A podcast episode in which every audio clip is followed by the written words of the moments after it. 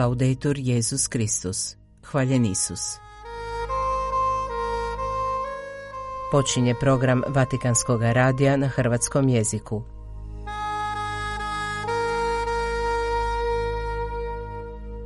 Evo sadržaja današnje emisije. Njegujte otvorene poglede i postanite tražitelji Isusova svjetla, potaknuo je Papa Franja u molitvi Angelusa okupljene vjernike na trgu Svetoga Petra. Nađimo malo humanosti za diplomatsko rješenje, apelirao je Sveti Otac osvrćući se na drugu godišnjicu ruske agresije na Ukrajinu. Spomenuo je također stanje u Palestini, Svetoj zemlji, Mongoliji i Demokratskoj republici Kongo. Obrazovanje je pravo koje se nikome ne smije uskraćivati, istaknuo je Papa u poruci sudionicima kongresa koji je priredila Španjolska biskupska konferencija. O danu Hrvatske glagoljice i glagoljaštva u prilogu govori Marito Mihovi Letica.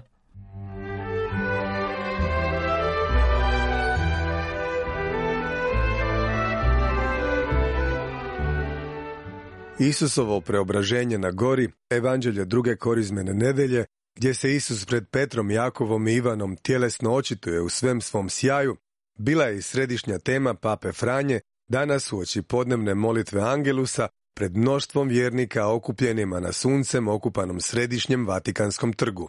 Javlja Ante Novak. Svojim preobraženjem Isus svojim učenicima otkriva smisao svega onog što su zajedno proživjeli do tog trenutka, poručuje Sveti Otac. Propovjedanje o Božjem kraljevstvu, opraštanje grijeha, ozdravljenja i znamenja koje je učinio bile su iskre jednog većeg svjetla, Isusova svjetla, od tog svjetla učenici ne bi smjeli nikada više odvraćati pogled, posebno u trenucima kušnje, kao što su oni koji se bliže kako se bliži muka. To je poruka. Nikada ne skidati pogled sa Isusova svjetla. Pomalo, kao što su činili nekoć težaci koji su dok bi orali polja fokusirali pogled na točno određenu točku pred sobom i držeći pogled čvrsto uperen u cilj, za sobom ostavljali ravne brazde. To smo pozvani činiti mi kršćani na putu života, imati uvijek pred očima Kristovo svjetlom ozareno lice. Pozvao je papa da se otvorimo Isusovu svjetlu i da na katkad mukotrpnim životnim putovima tražimo njegovo lice. U tome pomažu molitva, slušanje Božje riječi i sakramenti. Rekao je također i na posljedku preporučio ovu dobru odluku za korizmu. Otvorena pogleda postati tražitelji svjetla. Isusova svjetla u molitvi i u ljudima. Dajem li u toliko prostora šutnji, molitvi, klanjanju, zapitao se, i tražim li tračak Isusova svjetla u meni i u bratu i sestri koje susrećem, i sjetim li se zahvaliti mu za to, zaključio je te zazvao Mariju, obasjanu Božim svjetlom, neka nam pomogne držati pogled čvrsto uperen u Isusa i gledati jedni druge s povjerenjem i ljubavlju. Papa nakon molitve nije zaboravio jučerašnji dan, 24. ožujka, i drugu bolnu obljetnicu početka rata velikih razmjera u Ukrajini. Spomenuo je žrtve, ranjene muku i toliko suza, a sve se strašno odužilo i što je najgore, ne nazire se kraj. I to nije rat koji je tek razorio tu europsku regiju, već je oslobodio sveopći val straha i mržnje.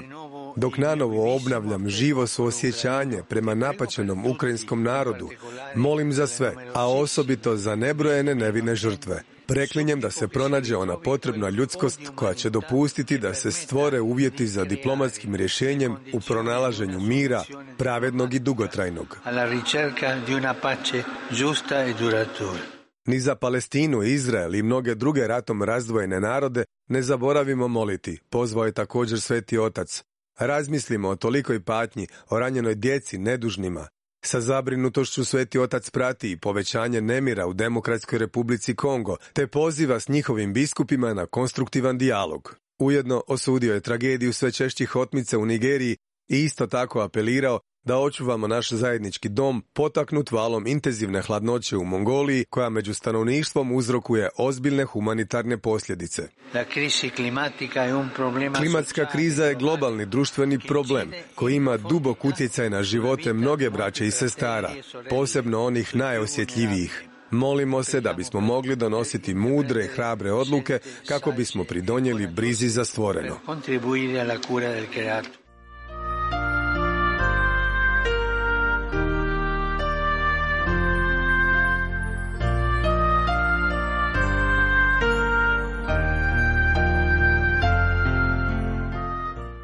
Papa Franjo uputio je poruku sudionicima kongresa koji je priredila Španjolska biskupska konferencija, a koji je jučer završio u Madridu. Obrazovanje je zajednički i složen rad koji uvijek zahtjeva suradnju i umrežavanje. To je poziv koji je Papa Franjo uputio sudionicima kongresa na tematiku Crkva u obrazovanju, prisutnost i zalaganje, koji je priredila Komisija za obrazovanje i kulturu, a na kojem je sudjelovalo oko tisuću sudionika.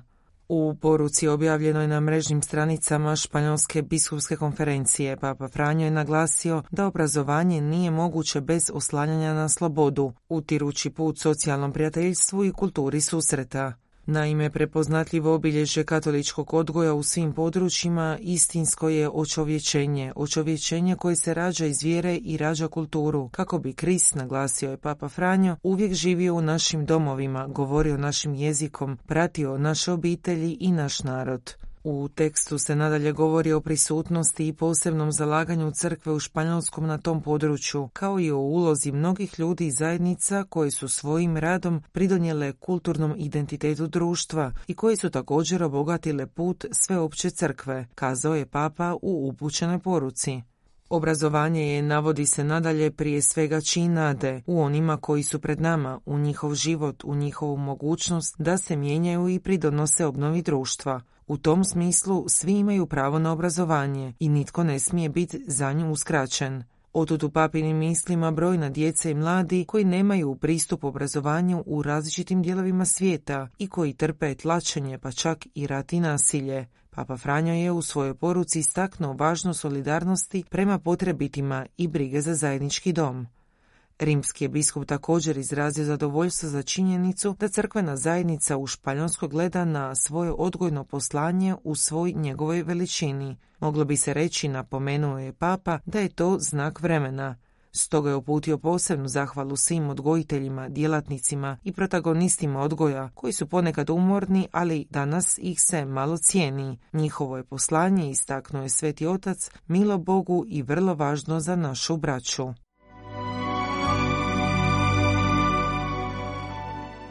Slušate hrvatski program Vatikanskog radija. Predsjednik Komisije biskupske konferencije Europske unije, biskup Marijano Kročata, izjavio je u intervju za katoličku novinsku agenciju u Rimu da je rat u Ukrajini ispit za Europsku uniju. Istodobno dodao je postoje naznake opasnosti za samu Europsku uniju, što također predstavlja kušnju. Europska unija od početka je djelovala kao jedinstvena cjelina, čak i kada je ta cjelina tijekom vremena dobila napukline. Opisao je biskup Kročata držanje Europske unije tijekom dvije godine rata u Ukrajini. Mirotvorstvo zahtjeva više snage nego vođenje rata, rekao je te dodao. Diplomatska inicijativa za mir zahtjeva veliku odlučnost, istaknuo je predsjednik komisije biskupskih konferencija Europske unije.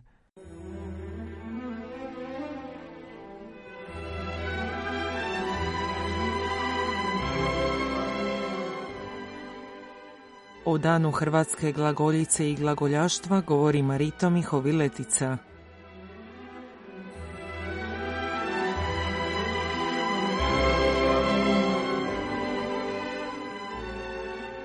U četvrtak 22. veljače 2024. svečanim je programom u predvorju knjižnice obilježen Dan nacionalne i sveučilišne knjižnice u Zagrebu, koji se obilježava u spomen na dan kada je 1483. otisnuta prva hrvatska knjiga.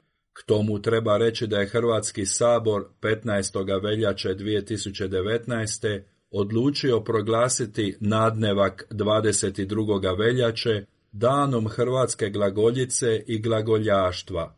Dogodilo se to na inicijativu Instituta za hrvatski jezik i jezikoslovlje. Tako je na razinu trajnoga spomena i godišnjega obilježavanja uzdignut dan 22. veljače 1483 kada je tiskan misal po zakonu rimskoga dvora. Tiskara se nalazila, kako se pouzdano smatra, u ličkome mjestu Kosinju. S obzirom na to da je misal tiskan prije 1500. godine, dok tiskarstvo još bijaše u povojima, ubraja se u inkunabule. Podsjetimo da latinski inkunabula doslovno znači povoji pelene.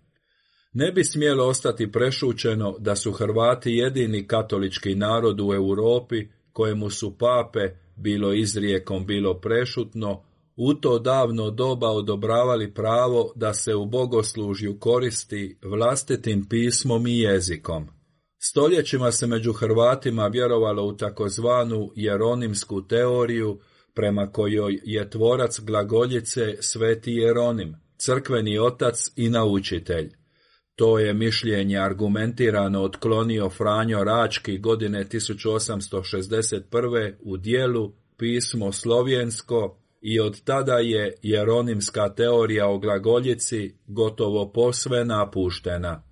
Glagoljicu, koja je uz Čirilicu jedno od slavenskih pisama, sastavio je sredinom 9. stoljeća Konstantin filozof, bizanski redovnik iz Soluna, poznatiji kao Sveti Čiril.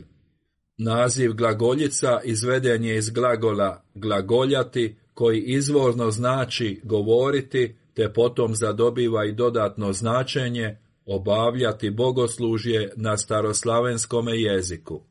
Osobito je važan događaj koji se zbio kada je vladar Karlo IV. Luksemburški još kao kraljević doputovao u hrvatski grad Senj, gdje je pribivao glagoljaškoj misi, te ga se milozvučni crkveno-slavenski pjev neobično dojmio.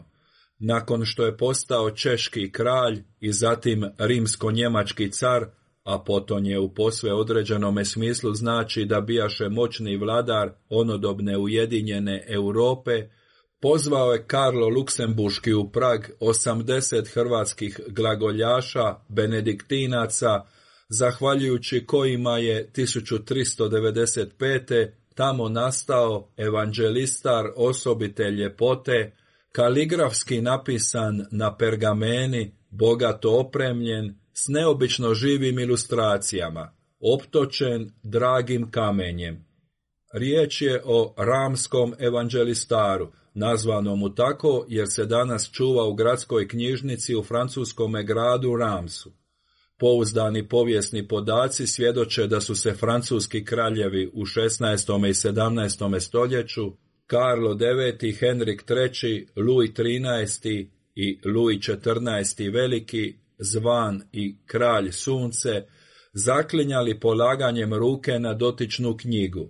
Završavamo navodeći nekoliko rečenica iz članka, što ga je u slovu časopisu Staroslavenskog instituta u Zagrebu broj 63 2013. napisao hrvatski diplomat Klod Grbeša. Posrijedi je jedan od dragocijenijih rukopisa hrvatske redakcije s vrijednošću koja prelazi vjerske, jezične te književne okvire i ulazi u područje nacionalnog identiteta i povijesti.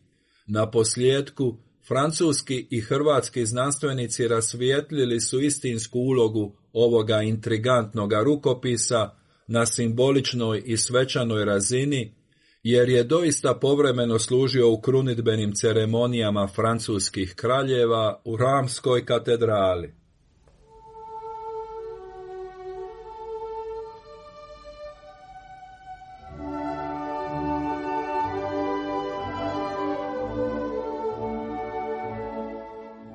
Bio je to redoviti prijenos Vatikanskog radija na hrvatskom jeziku. Hvaljen Isus, laudetur Jezus Kristus.